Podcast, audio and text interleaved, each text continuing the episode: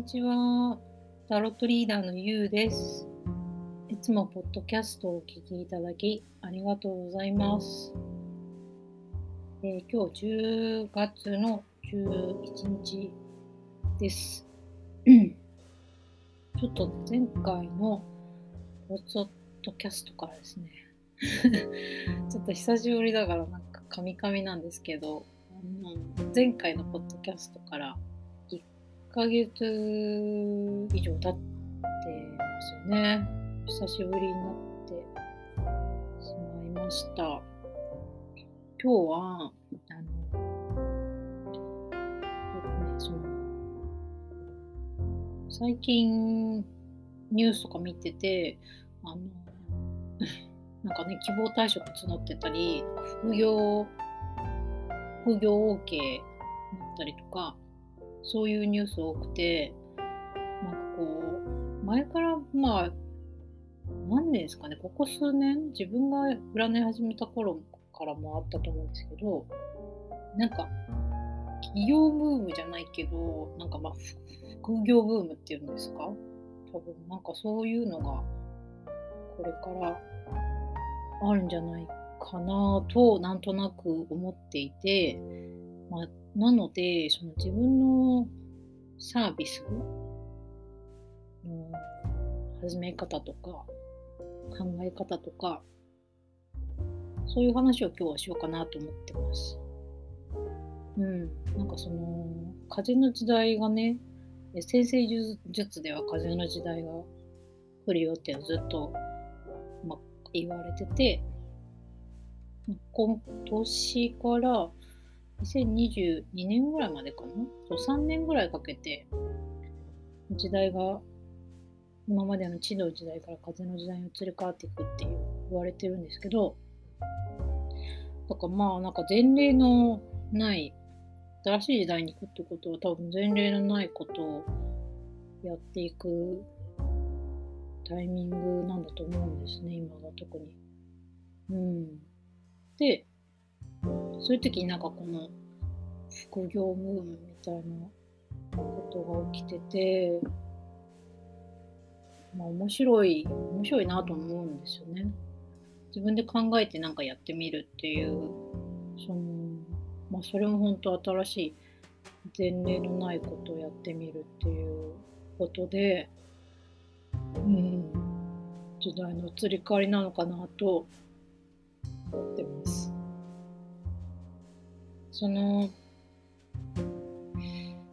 そうですね。でよくどうやって始めるのかとかその始め方とか、えー、やり方とかそういうのは多分いろんな講座とかブログとかで多分いろんな人が書いてると思うんですけど自分はね、なんかコンサル、ちょっとコンサルを今年自分でオンラインでサービス始めたい人向けにコンサルをやった時に、うん、相談者さんから受ける質問って、やり方というより、なんかあり方、考え方のところを聞かれることは多かったんですね。どういう心持ちでやってるかとか。だから、今日もそっちの話をしようかなと思ってます。うん。だからみんななんかうまくいってる人の心の持ち方とかあり方とか考え方を多分知りたいんだと思うんですね。で、だかそれはどういう心持ちでやってますかって多分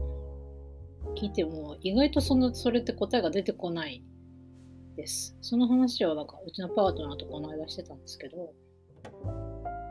そう、どういう心持ちっていうふうに聞いても、なんかその人も意識しないでやっていることだとか、意識しないで、あのなんて言うんだろう。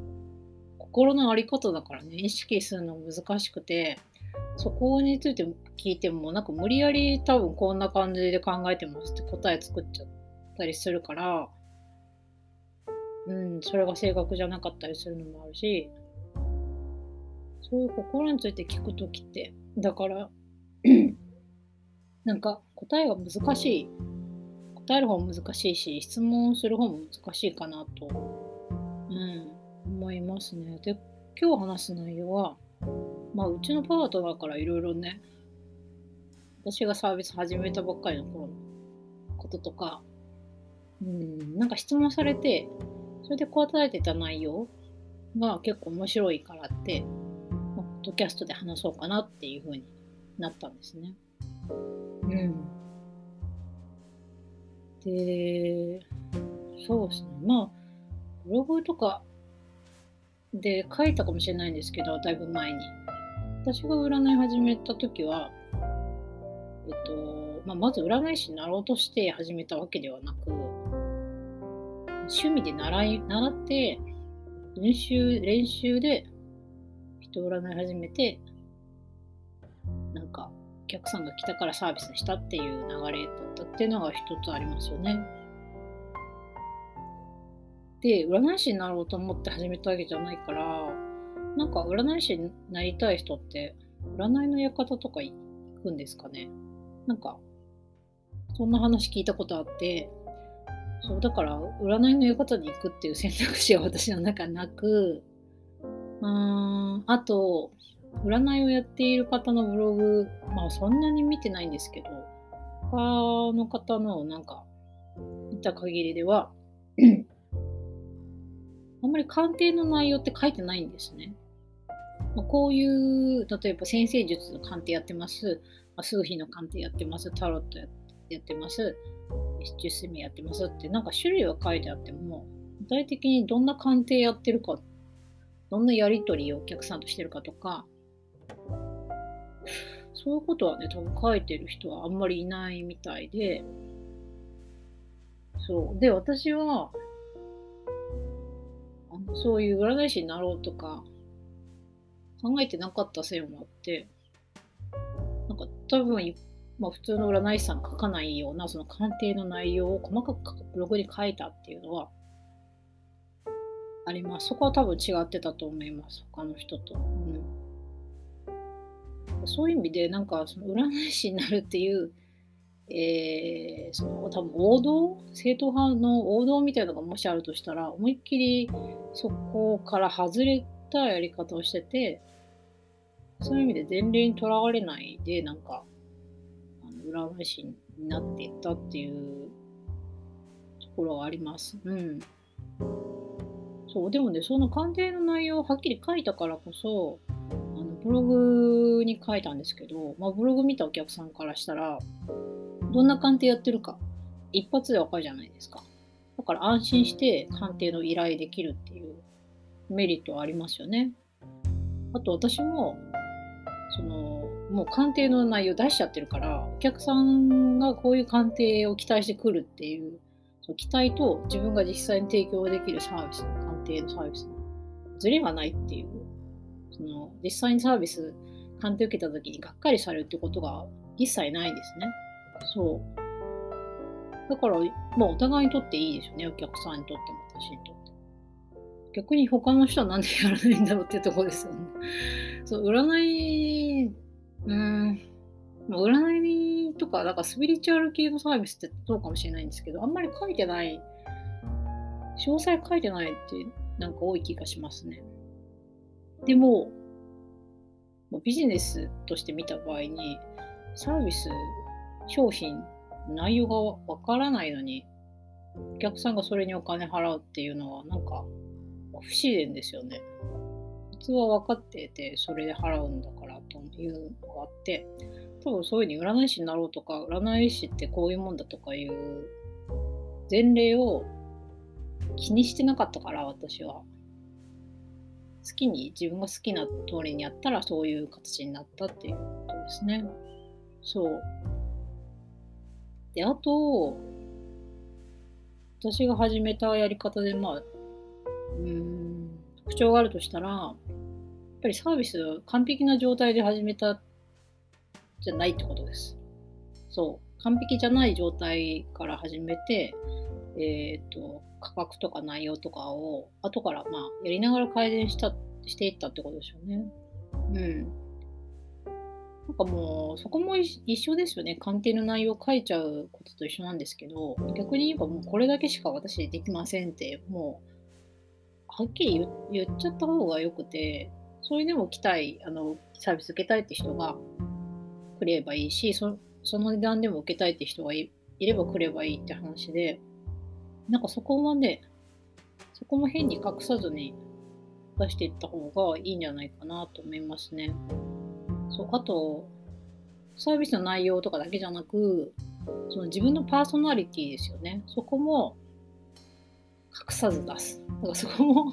そこもサービスの内容と一緒一緒ですよね。変に自分持っちゃって、こうすごい人を演じちゃって、実際に会いに来たお客さんががっかりするとかいうことがあるとか聞聞いたことあるんですけど、もうそういうのをなくすためにも、なんか自分のままでいった方がいいと思うんですね。そう。だって、あの、なんていうか、やっぱり続けないと、サービス続けないと形にならないし、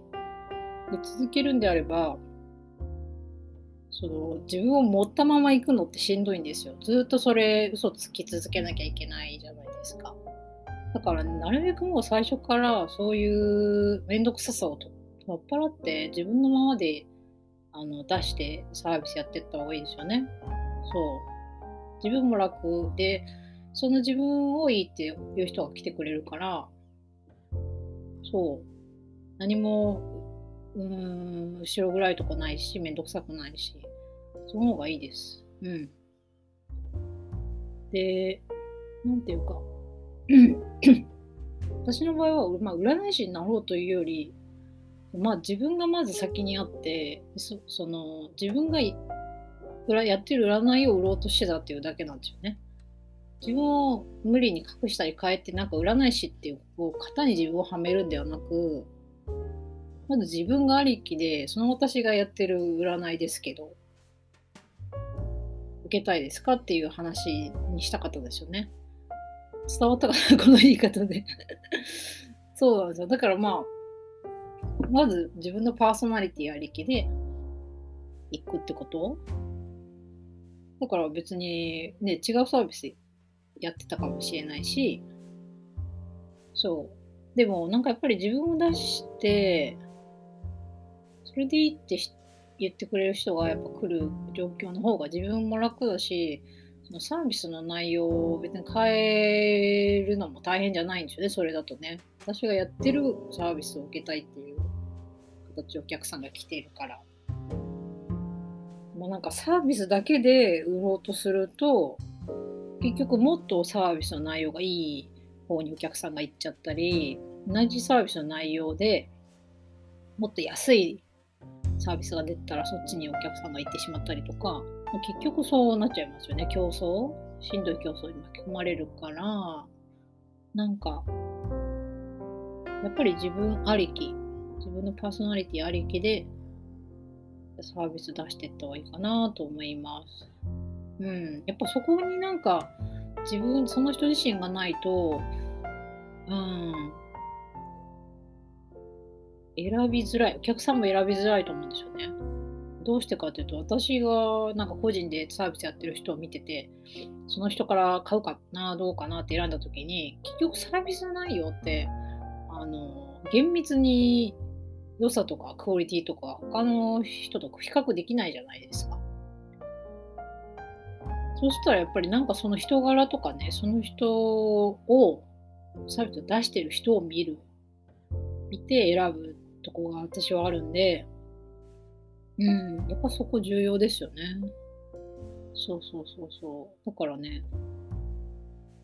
ぱり決め手はそこがあると思うから、やっぱり自分のことを隠さずに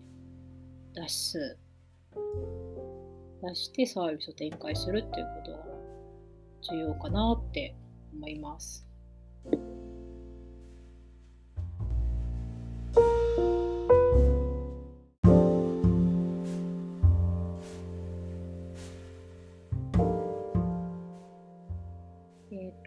ですねその副業ブームがね来るんじゃないかなと感じていてなんか自分のサービスの始め方について話してます。始め方っていうかねちょっとその何て言うんだろうサービス始める上での心持ちとかあり方とか考え方？ちょっとふわっとしたとこなんですけど結構ねそこが重要みたいでですね。そこについて私も聞かれることが多いんでそれをね今前半でいろいろ話してました。そう自分を出すの大事だよっていう話をしたんですけど。うんまあなんかもう結局数なんていうんですか、一人一人結局もともと生まれ持った個性は違うから、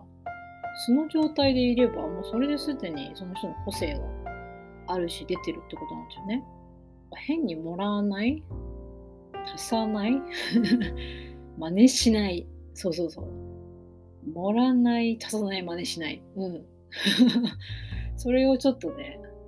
やった方がいい。ちょっと今自分で突発的に言ったんだけど、面白いから書いとこうと。うん。でも、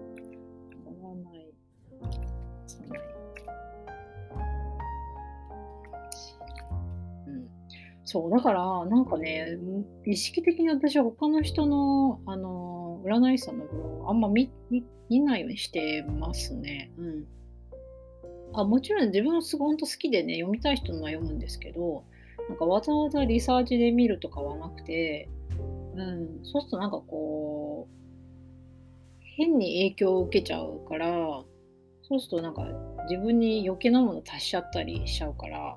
要は自分じゃなくなっちゃうから見てないんですよね他の人のところそうちかって言ったらやっぱ本当自分の内面を掘って自分の中から出てくるものをブログに出していった方がいいからあんまり意識を外側じゃなくて内側ですか自分の。そっちに意識向けた方がいいと思います。うん。そうそうそうそうそう。だからそうですね。で、なんか始め方は別にね、何でもいいんです。何でもいいんですっていうか。いや、本当にね、本当に始めたかったらね、いくらでも方法はあるんですよ。私だって別に Facebook でただ最初は占ってほしい人いますかって練習してるんでって言ったら無料でね、やって、そう、それで占わせてくださった方々の鑑定の内容を許可もらったりしてブログに書いたりしてでそれを見た人があの面白いからっていうんで鑑定依頼来てくれたりっていう流れだったから何ていうかそう思うとね本当に無駄が無駄がなかったっていう感じなんでしょうね本当に。純粋にやりたくてやっていて。そう。でどなたかあの星読みの方のブログに書いてあったんですけど、なんかそういう純粋さが風の時代は大事だっていうことを多くの人にこう無理やり分かってもらったり理解してもらうというより、なんか本当こう狭いコミュニティの中でこう、なんか熱狂的に好かれたりする方が大事だし、あとそういうそのスキルがすごいからすごいですよって売り出すんではなく、やりたいからやってますっていうモチベーションの方が、多分大事じゃなんじゃないかなと思ってますね。それに人が引き寄せられてくるし、もうみんないいものとか、面白いものとか、コンテンツが溢れてて、みんなたくさん見ちゃってるし、知ってるから今。だからなんかそういうなんていうんですかね、純粋さに触れたいのかな。そういうものに引き寄せられるんじゃないかな。なんかそ、そこに、純粋さなんて本当になんか、真似できないものだから、やっぱりそれは唯一無二だし、やっぱり唯一無二の人は見たいですよね。そういうところに多分来るんじゃないかなと。なんか、今本当直感的にね 考えながら喋ってるんで、うん、そういうふうに思いますね。私が、そう、全然その占い師の 王道外れ、本当蛇の道を行き、それでもお客さんが来た理由って本当にそそこしかないんじゃないかなと思うんですよね。全然その占い師とはとか全く知らずにただただそのタロット占うことが面白くてそれを自分でも忘れたくないから書いていて占った結果をそれに人が集まってきたっていう感じだったからそこに変な駆け引きもなかったし売ろうっていう気もなかったし。でもなんかやっぱ引き寄せるんでしょうね。そのなんかピュアな熱狂っていうかそういうものが多分そこにあったんだと思います。うん。うん。でそれはやっぱりそのそのピュアな熱狂ってどこから生まれるかって言ったらやっぱり自分自身がまず楽しんでることなんですよね。そう。だから自分が楽しいって思うことをやるっていうのはこうそれにつながるし自分が続けるモチベーションにもなるんです。うん。だから難しいんですけど変にお金になるかどうかとかお客さん来るかどうかとかを先に考えてしまうのではなくやっぱりやってて自分が楽しいっていうことを第一にあのやることを考えてみるっていうのが大事です。そう続けるやって始めるのは簡単なんですけど続けるってことはもっと難しいから続けるってなった時の原動力ってやっぱその自分がそれが好き楽しいって気持ちがないと、うん、難しいですね。自分の経験からでで本当に好きだとねあの一旦休んでもやっぱりまたやりたいなって思うしそう。そういうものをなんか、うん、見つけるっていう感じですかね。見つけるってうん。探し見つかるもんでもない気もするんですけどね。なんですかね。私はタロットはまあ、要は子供の時とかから占い好きで、やってみたいなと思ってて、一回習ってみたいなって思って、思い出して、なんか習いに行ったっていうことですね。で、やってみたら本当にその瞬間からもう楽しかったんですよね。そう。だから本当に好きなこととか楽しいことに出会うと、もうなんか、これをやろうかどうかとか、一切考えない、まず。うん、やっちゃうやっちゃうんですよ楽しいから。もうなんか誰に言われるでもなく人にどう思われるかとかも関係なくそれが仕事につながるかとかも関係ないですよね。ややりたかったら楽しかったら。そういうものだと思いますね。本当にその純粋な熱狂を生むようなことって。私も本当一人で勝手に楽しんでましたもんね、タロット。別に人に分かってもらおうとかあの考えてなかったし、楽しいなと思って。そう、だからまさかそれに人がこんなに寄ってくるとは思ってなかったっていう、うん、とこですよね。だから何がね、あの、後々、こう、つながってくるかっていうのは、やっぱりその時点で分かんないかな。やっぱ始めてみないとわからない。だから自分が気になってたり、やってみたいと思ってまだやってないこととかがあったら、まずやってみるってことですね。私はとにかくあのやりたいことはやりたいとか、うん、なんか悩んでる人いたら、やっぱままずやってみないとちょっとわからないからねや、やってみてとは言うんですけどね。そう。そこでなんかあんまり考えすぎないのがいいのかな。うん。だってまだ人に見せてもないのに、人に見られたら、あのどう思われるか気にするのってなんかおかしくないですか？それはね、自意識過剰だと思うから、そう。まずね、自分に集中して自分がやりたいことやるってことじゃないですか。それとってもシンプルなんですけど、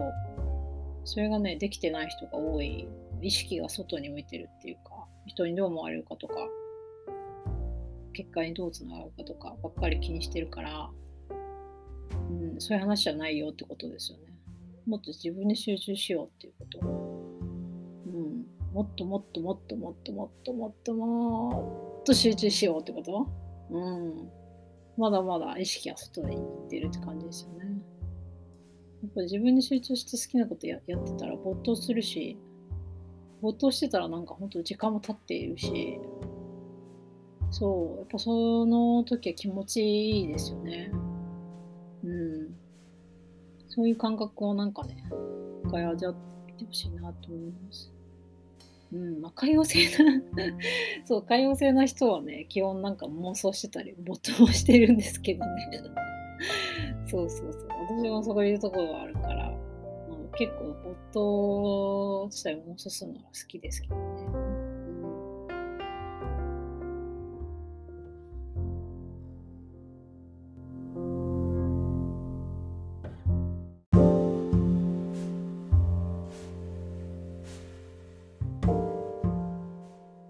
今日はですね、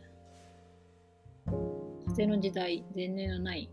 道へ、自分の在り方が自分のサービスになるっていうタイトルで、自分のサービスやる上での心も持ちとかあり方とか考え方を今話してました。うん、久しぶりにね、ポッドキャストでやったから最初カミカミで どうなることかなと 思ったんですけど、思ったよりなんかな長く話せて、あの、良かったです。うん。あの、なんていうか、まあ本当時代の転換期で、なんか今までやってきてないことをやらなきゃいけないとか、慣れてない環境に行かなきゃいけないとか、いろいろあると思うんですけど、うん。なんか、経験してみようって気持ちで行ってみてください、そういう時は。なんか私もそういう本当、慣れないこととかね、もう特に海外とかね、行かなきゃいけなかった。かなきゃいけないっていうか、まあ好きで行ってたんですけど、行ってた時とか、本当全部ゼロからだから言葉もわかんないし、人間関係もないし、そこに。そしたらね、本当もう何でも経験してやろうって気持ちでもう行くしかないですよね。そう。でもその経験って、やっぱり一番、物とか手に入れる入れるより、一番得難い大事なものだと私は思うので、なんかね、一生、なんて言うんだろう、しんどい時ってそれがずっと続くように思うんですけど、それもね、ずっとは続かないんですよね。だから、今の環境で得られる経験を、もう、したるわぐらいの もう開き直って何でも来いやぐらいの勢いで なんかね行ったらいろいろなんか開けるしね楽になると思いますうんもう楽しんでやるぐらいの気持ちでもいいかな。うん。やっぱりなぜなら今の状況はずっとは続かないからね。過ぎてみたらもっと楽しんどけばよかったかなとか思ったりするしね。何でもね。うん。なんて思いました。うん。私はですね、今月は今までやったことないことやろうとしてて、ちょっとあのうちのパートナーに手伝ってもらって、お茶会やったり、とね、まあ、インスタも、インスタライブ久しぶりなんですけど、ちょっとうちのパートナーも、パートナーシップの話をしようかなと思うから、出てもらおうと思ってたり、うんあ、そうそうそう。あと、オラクルカードのレッスンをね、やったことないんですけど、今はね、テキスト作ってて、一生懸命やろうと思ってます。なんかね、そう、そういうことやってるんです。私も。私も慣れないことややって、あの、なんていうんだろう、慣れないから、やっぱり不安もあるし、うまくできないこともあるんですけど、やってます。うん。最初ってなんか、最初って一回きりだから、最初の時の経験って、始める時の経験って。だからなんかこれも後になったら、あの時も楽しかったなって思うのかななんて思いながら、宿泊しながらやっております。はい。みんなもなんか新しいことを始める環境にいる人もいるかもしれないんですけど、まあ、まあ、いっかって思いながら楽しんでみてください。うまくいかなくても。うん。と思います。じゃあ最後までお聴きいただきありがとうございました。ちょっとね、また次回はいつになるかわからないんですけど、気長にお待ちください。えー、タロットリーダーのゆうでした。バイバイ。